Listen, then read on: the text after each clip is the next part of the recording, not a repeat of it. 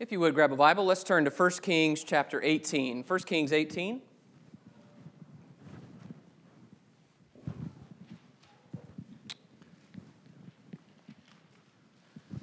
We'll be studying from uh, this part of Scripture and this part of our worship this morning. 1 Kings chapter 18. Good to see you. We have visitors with us. We're thankful that you're here.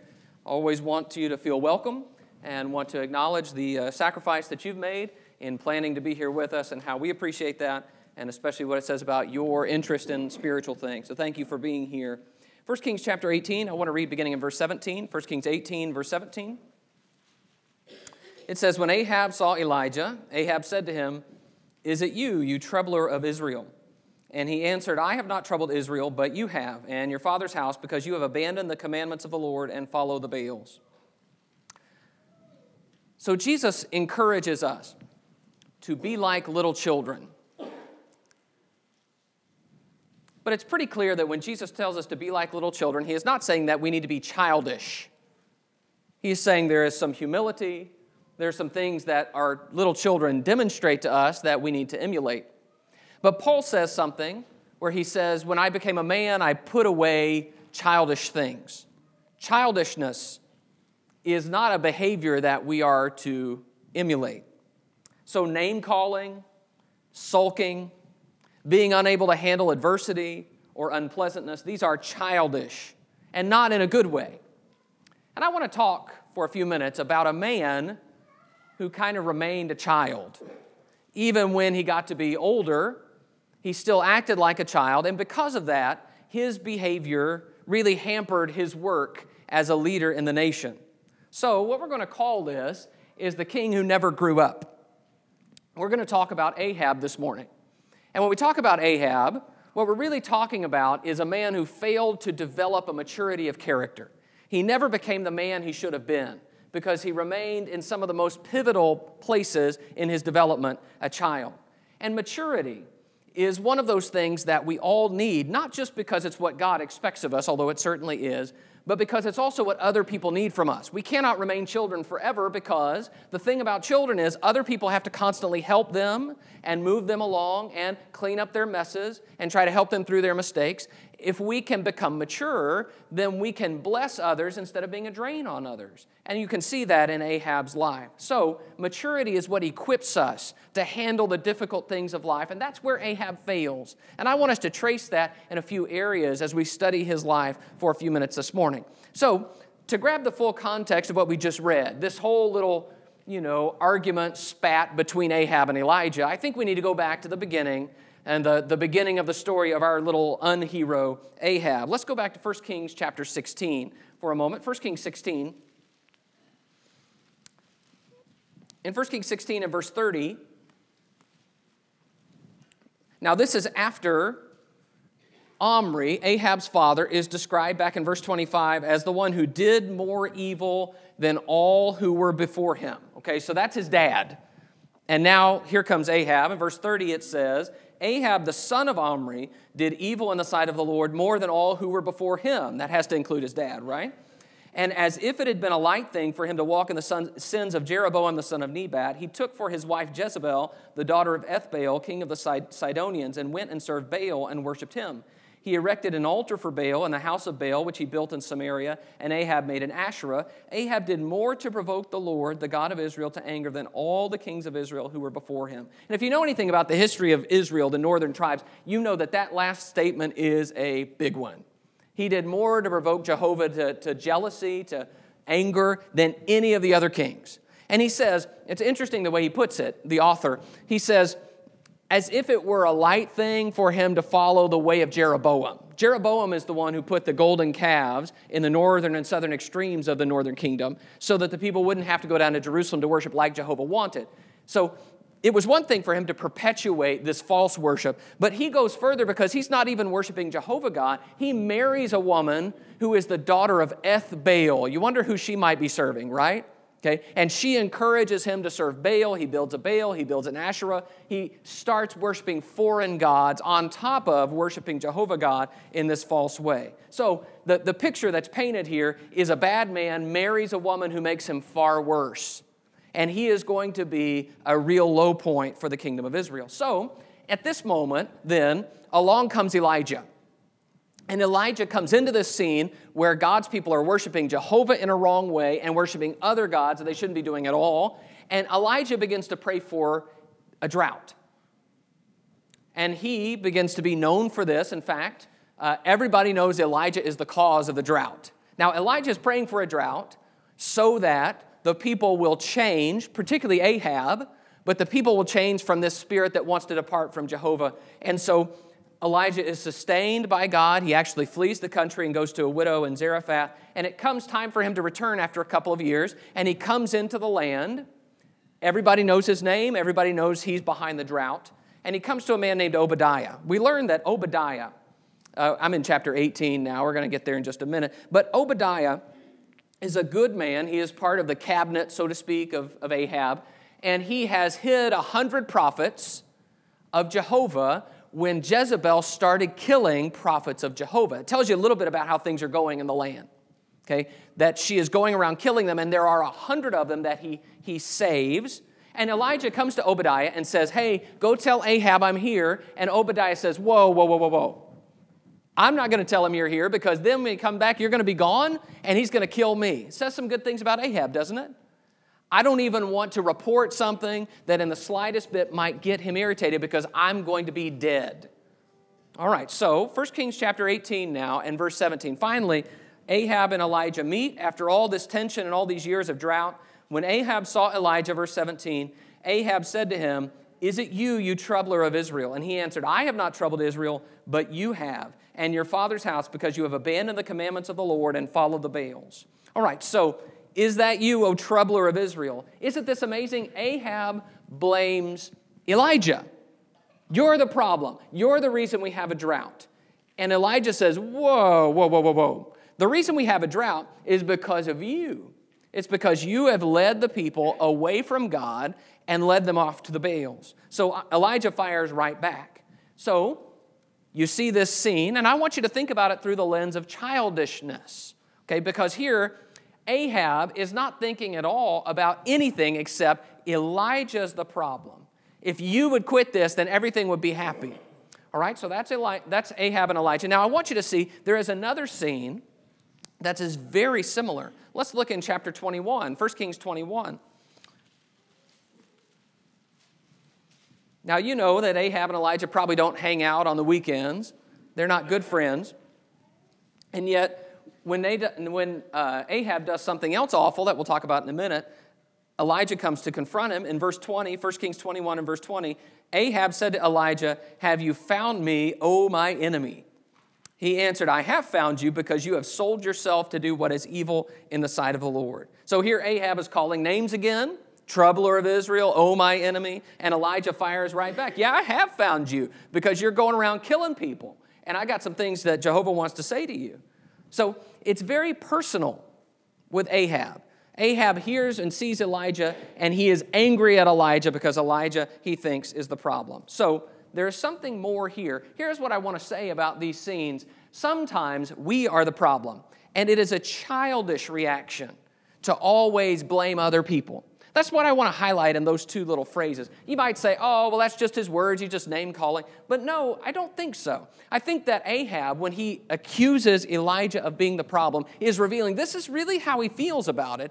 Elijah is the one who deserves the blame, and I do not. I've done everything I should be doing. Elijah is the one who has made himself my enemy. Elijah is the one who is troubling Israel. He is blaming Elijah for all the problems, and he is not considering whether he is at fault. But Ahab reminds us sometimes we are the problem.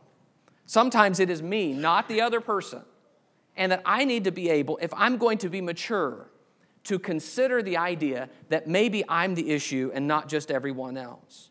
So, always searching for someone else to take the blame, always saying that it's someone else who wronged me, they're the ones who are at fault, they are responsible, that is childish because it does not consider the reality that most problems have more complexity to it than someone else just wronging us. And very often, we contribute to a problem. So, maturity means that I'm going to have to consider my contributions to a problem. It is very tempting to think that everyone else is doing wrong and we are doing right. It is very tempting to say that other people are the ones who are making us unhappy. It's their fault and not ours. And I am encouraging you to consider that that is a childish perspective. That I may cause problems and I almost certainly contribute to problems. So, can I take a second and unpack that a little bit? Okay. That happens in marriages where we begin to blame our mate and say, you know what, if they would just be happier, if they would just do this for me, if they were just this, then, then I would be happy. This is their fault. We have a miserable marriage, and it's because of them. And we do not consider that there is nothing in a marriage that is strictly one sided. Instead, maybe I am contributing to, maybe I'm even the cause of the problem. Sometimes we are the problem. After all, if everyone goes around blaming everybody else, who actually is at fault? Can't we admit that sometimes we do wrong, sometimes we say things we shouldn't, or we treat others the way that we shouldn't, and so we contribute to a problem? Sometimes we are the problem. That is a mature perspective. Sometimes we go from relationship to relationship, and we'll say things like, Man, everybody has it out for me. Everywhere I go, there's a conflict. Maybe that's in our families, and we say, Wow, I just don't understand why I can't get along with my family. Maybe that's at the workplace where we say, Man, this boss was bad, this boss is bad, but in a different way. And this boss is bad, but in a different way. And we just can't seem to be happy. Can we consider this? That sometimes it's me that's the problem and not just everybody else? Not that just the, every boss is terrible or every family member doesn't like me? That maybe I am the problem. You can keep applying that in other relationships you might have, other situations you might have. But I just want us to take a moment and say that if we're going to be mature, we've got to consider what is my role? And maybe I need to change my approach or my perspective or my behavior. That's something Ahab never got to. And I wonder if that didn't contribute significantly to the fact that he doesn't really do much changing throughout his life because he doesn't think he's the problem. He doesn't need to change. All right, so the second thing I want us to see from Ahab's life, we're going to just go ahead and put the point up here before we read the story, is that sometimes we don't get what we want. I think you probably know where I'm going if you know anything about Ahab. Uh, but let's look, let's start at the end of chapter 20, 1 Kings 20 and verse 43. The story starts when Ahab is already in a bad mood. We'll talk more about why in a minute. 1 Kings 20 and 43, and the king of Israel went down to his house vexed and sullen and came to Samaria. Boy, that's a great trait in a king, isn't it? Vexed and sullen. He's mad, he's upset. Chapter 21, verse 1 now, Naboth the Jezreelite had a vineyard in Jezreel beside the place of Ahab, king of Samaria.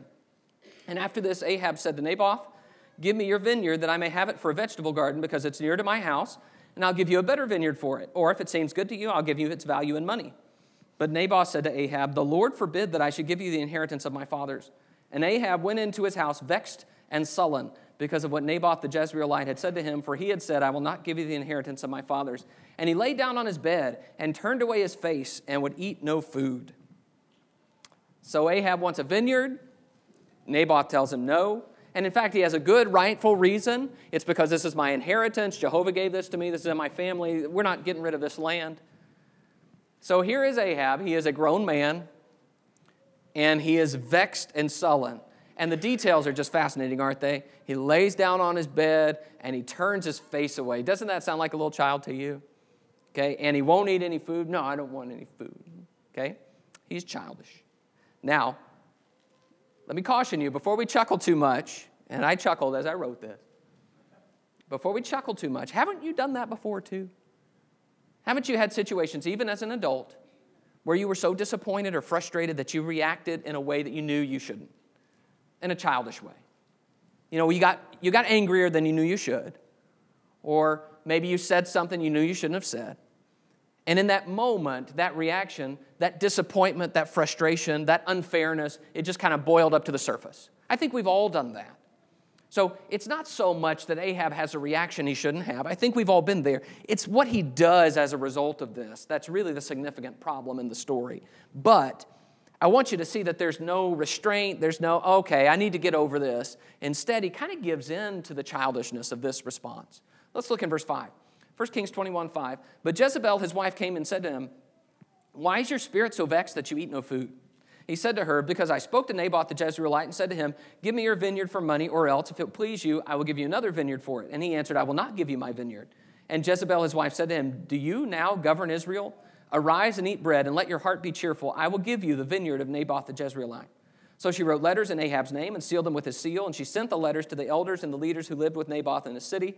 And she wrote in the letters, Proclaim a fast, and set Naboth at the head of the people, and set two worthless men opposite him, and let them bring a charge against him, saying, You have cursed God and the king. Then take him out and stone him to death. And the men of his city, the elders and the leaders who lived in this city, did as Jezebel had sent word to them. And as it was written in the letters that she had sent to them, they proclaimed a fast and set Naboth at the head of the people. And the two worthless men came in and sat opposite him. And the worthless men brought a charge against Naboth in the presence of the people, saying, Naboth cursed God and the king. So they took him outside the city and stoned him to death with stones. Then they sent to Jezebel, saying, Naboth has been stoned, he is dead. As soon as Jezebel heard that Naboth had been stoned and was dead, Jezebel said to Ahab, Arise, take possession of the vineyard of Naboth the Jezreelite, which he refused to give you for money, for Naboth is not alive, but dead. And as soon as Ahab, Ahab heard that Naboth was dead, Ahab arose to go down to the vineyard of Naboth the Jezreelite to take possession of it. So I think you have to understand a little bit about uh, the relationship between Ahab and Jezebel. Jezebel is Ahab's fixer, right? He's got a problem, Jezebel is going to take care of it. It's a lot like David and Joab. You know, Joab is, is sort of David's thug. When, when David needs something done, tell Joab, and it's going to be ugly, but it's going to get done. If people need to die, he's the guy to do it. And so when Ahab tells Jezebel about the problem, he knows what's going to happen. When she says to him, Hey, you're the king, let me take care of it. Those are some sinister words because Jezebel is an evil woman. She's going to do whatever she wants to do that she thinks is going to succeed. So, Ahab knows exactly what he's doing. In fact, when Elijah confronts Ahab, there's none of this, you shouldn't have let Jezebel do this. He confronts Ahab. Ahab, you did wrong. You killed, you took possession. And in fact, you kind of notice that when after the scene is done and the man is killed, Ahab doesn't ask any questions. Wait, he's dead? What did you do? Instead, it's, oh, good, I got my vineyard. Guess he's dead. No more problems there. So, it's one thing to be disappointed. You know, you don't get a vineyard, you don't get the things that you thought you should deserve. But it's possible in our disappointment and frustration and anger that we do things to others that are shameful and hurtful and wrong. We respond out of that. And the core issue here is that sometimes we don't get what we want. Even the king, even when we're nice, even when we make a good offer, even when we say, hey, if you want it this way, that's fine. If you want this, that's fine. I'll give you money for it. I'll give you a better land. Ahab really did go out of his way to make this work in a legitimate way. But sometimes you don't get what you want, even when you really want it. And there is maturity in being able to accept this, even when it disappoints us, to be able to say, you know what, I don't get everything I want. It is a childish attitude that says, no, but I want it, and I'm going to do what I have to do to take it. Now, in my mind, this links to a story. I don't know if you remember the story, it's kind of an ugly story from the time of David, where David's son Amnon became infatuated with his half sister Tamar. And he got so upset that, you know, he was just like Ahab is here. You know, he's not eating, he's kind of getting sick. And the reason is he can't have his half sister. And so there is, just like Jezebel comes to Ahab and says, Hey, what's the problem? Why are you so upset? So in that story, Am- Amnon has a friend who comes to him and says, Hey, what, why are you so sick? Why are you so upset? And he tells him about it. And that man helps him, Jonadab's his name, helps him to scheme a way to get Tamar and of course, that doesn't work. He ends up raping her. All of this ugly scene that happens because Amnon can't handle that sometimes you don't get what you want. Sometimes you may want something and it's just off limits for you. It is a mark of maturity to be able to accept it. And when we are not able to accept this truth, it leads to evil. I believe that has to be what's behind the commandments. You remember the command in the Ten Commandments that says, You shall not covet your neighbor's and then there's a whole list your neighbor's wife, or ox, or donkey, uh, or servant, or house. Okay? You know, you look at your neighbor's stuff and you say, man, I would really like that, whatever it may be.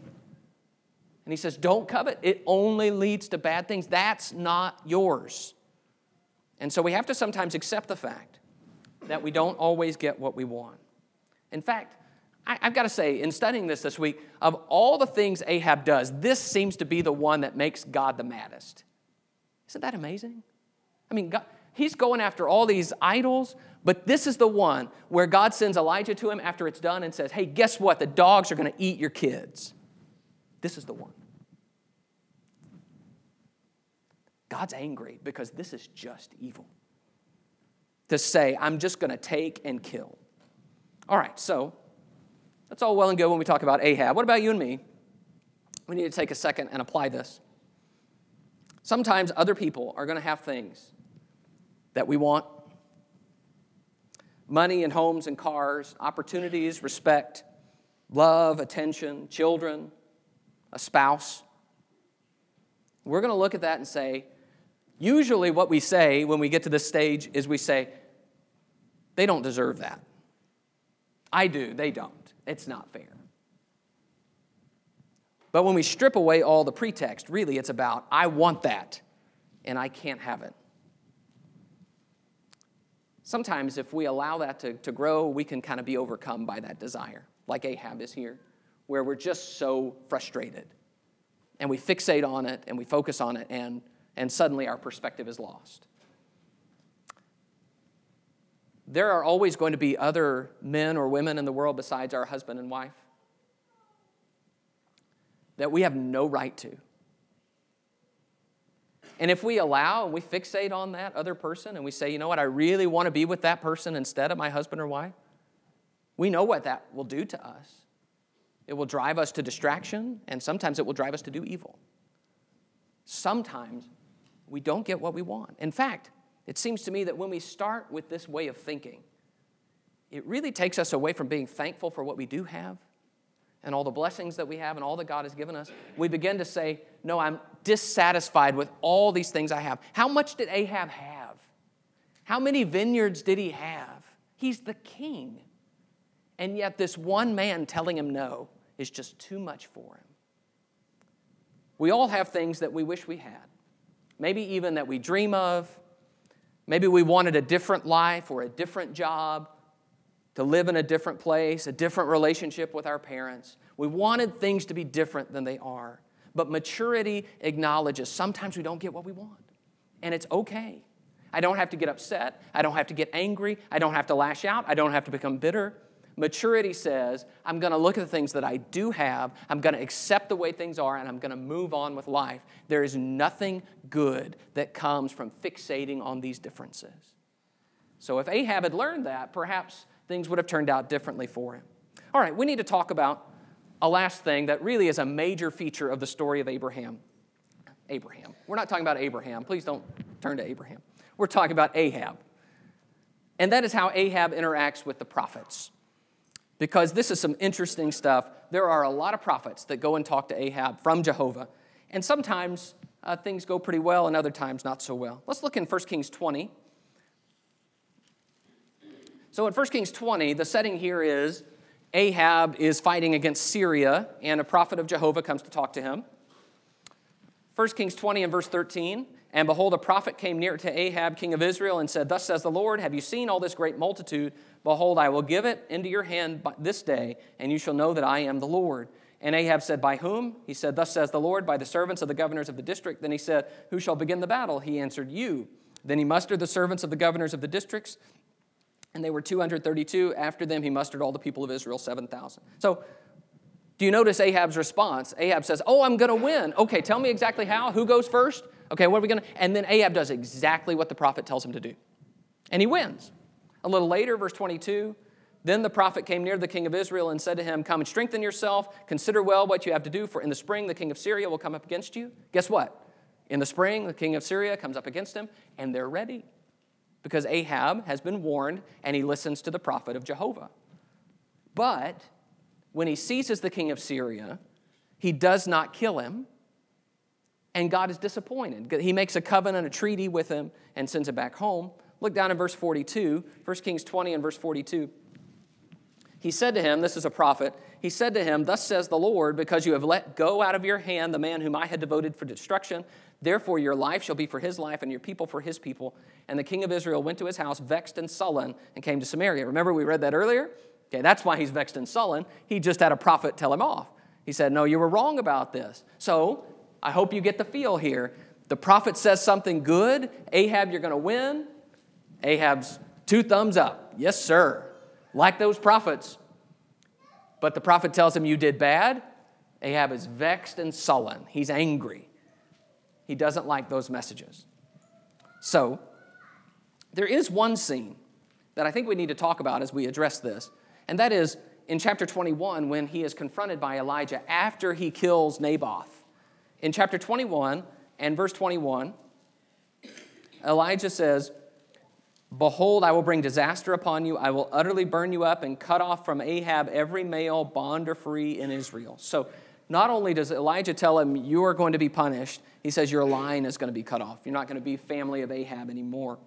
Well, how does Ahab respond to that awful prophecy? In verse 27, 1 Kings 21 27, when Ahab heard those words, he tore his clothes and put sackcloth on his flesh and fasted and lay in sackcloth and went about dejectedly. And the word of the Lord came to Elijah the Tishbite, saying, Have you seen how Ahab has humbled himself before me? Because he has humbled himself before me, I will not bring disaster in his days, but in his son's days I will bring the disaster upon his house. This is really good for Ahab. Ahab humbles himself, he accepts the message, and he's willing to say, I want to do different, I want to change. And God is pleased with that. You can tell from God's response, he's talking to Elijah about how good this is. The problem is, this doesn't seem to last. If this were the beginning of a change in Ahab, where the rest of his life he tried to follow Jehovah, we would be talking in a different sermon about him today. But he kind of goes back to the old ways. You see that in chapter 22. So in chapter 22, uh, you have this scene where Ahab king of the north, and Jehoshaphat, king of the south, are planning to go into a battle together. And so they get all the prophets and they just come in like a stream. Oh, you're going to win. God's going to give you the battle. You're going to win. And uh, Jehoshaphat says, um, Can we have a prophet of Jehovah? Because that, that's kind of the thing that we do. You know, we're kind of Jehovah's people. And uh, so uh, listen, to, listen to this response. Verse 7, 1 Kings 22 and verse 7. But Jehoshaphat said, Is there not here another prophet of the Lord of whom we may inquire? And the king of Israel said to Jehoshaphat, There is yet one man by whom we may inquire of the Lord, Micaiah the son of Imlah, but I hate him, for he never prophesies good, prophesies good concerning me, but evil. And Jehoshaphat said, Let not the king say so. Don't talk like that, Ahab. That's not nice. So Ahab says, Yeah, we do have this one guy, but I can't stand him because he always says bad things about me. I only like prophets that say good things about me. So I don't want to hear it. And uh, boy, there's a lot of funny things. If you read through this context, Micaiah comes out and he kind of gives him the, Oh, yeah, you're going to win, king, you're going to win. Ahab says, Come on, Micaiah, tell me the truth. And so this is what he says, verse 17, 1 Kings 22, 17. And he said, I saw all Israel scattered on the mountains as sheep that have no shepherd. And the Lord said, These have no master. Let each return to his home in peace. And the king of Israel said to Jehoshaphat, Did I not tell you that he would not prophesy good concerning me, but evil? Isn't that funny? He says, Here's what I saw, Ahab. I saw a people without a leader. Leader's dead. Leader's gone. And Ahab says, Ahab does not say, Oh no, I'm going to die. Maybe we shouldn't go into this battle. Instead, Ahab says, See, told you so. Always has bad things to say about me. And Ahab, ironically, thinks he can kind of trick his way out of this. He kind of sets Jehoshaphat up because Jehoshaphat looks like the king of Israel. He's all in his royal robes. Ahab goes into the battle dressed like a common soldier. But of course, Ahab is killed and Jehoshaphat is not. So, what can we make of that? Ahab's back and forth with the prophets. I, I just want to say this sometimes the message is unpleasant. Ahab is happy with the prophets when they bring him good news, but he's mad when they bring him bad news. He hates it. Or he responds in this ugly way where he's vexed and sullen. Believing the good and rejecting the bad is a childish attitude. As if we can close our eyes and put our fingers in our ears, and that will make the truth different.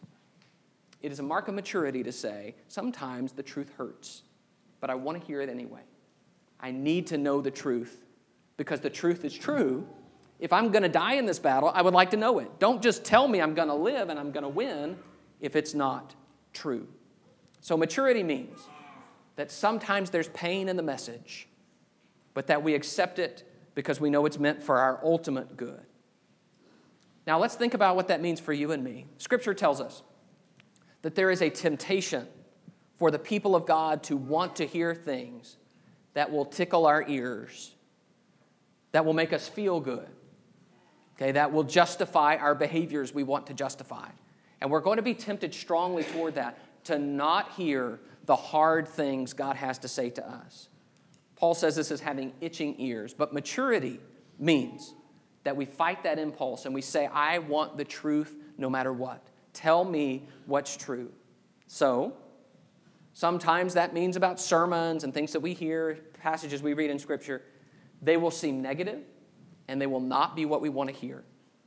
But maturity says that's okay. Sometimes the message is unpleasant.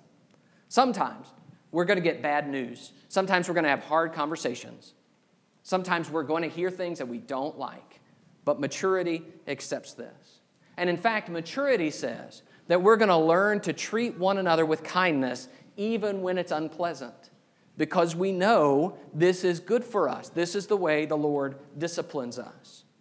So sometimes the message is unpleasant, but it is a mark of maturity to say, I want the message, whether it's pleasant or unpleasant, because I want to know what's true. So you put all this together, and I want you to think about with Ahab and with you and me that each one of these circumstances is a test of character.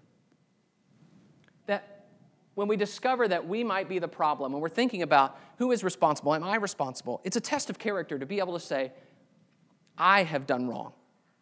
I have contributed. I need to change. It's a test of character when we don't get what we want. And we have to decide in that moment what are we going to do about that? Are we going to be able to move on from this? Or is this going to be an obstacle in our spiritual lives?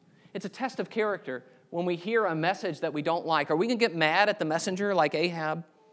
Are we going to try to discount the word that we don't like? Or are we going to accept it and be humbled by it and be changed by it? It's a test of character. And what happens with Ahab is he fails at every turn every test of character.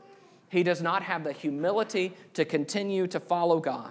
He never overcame his childishness.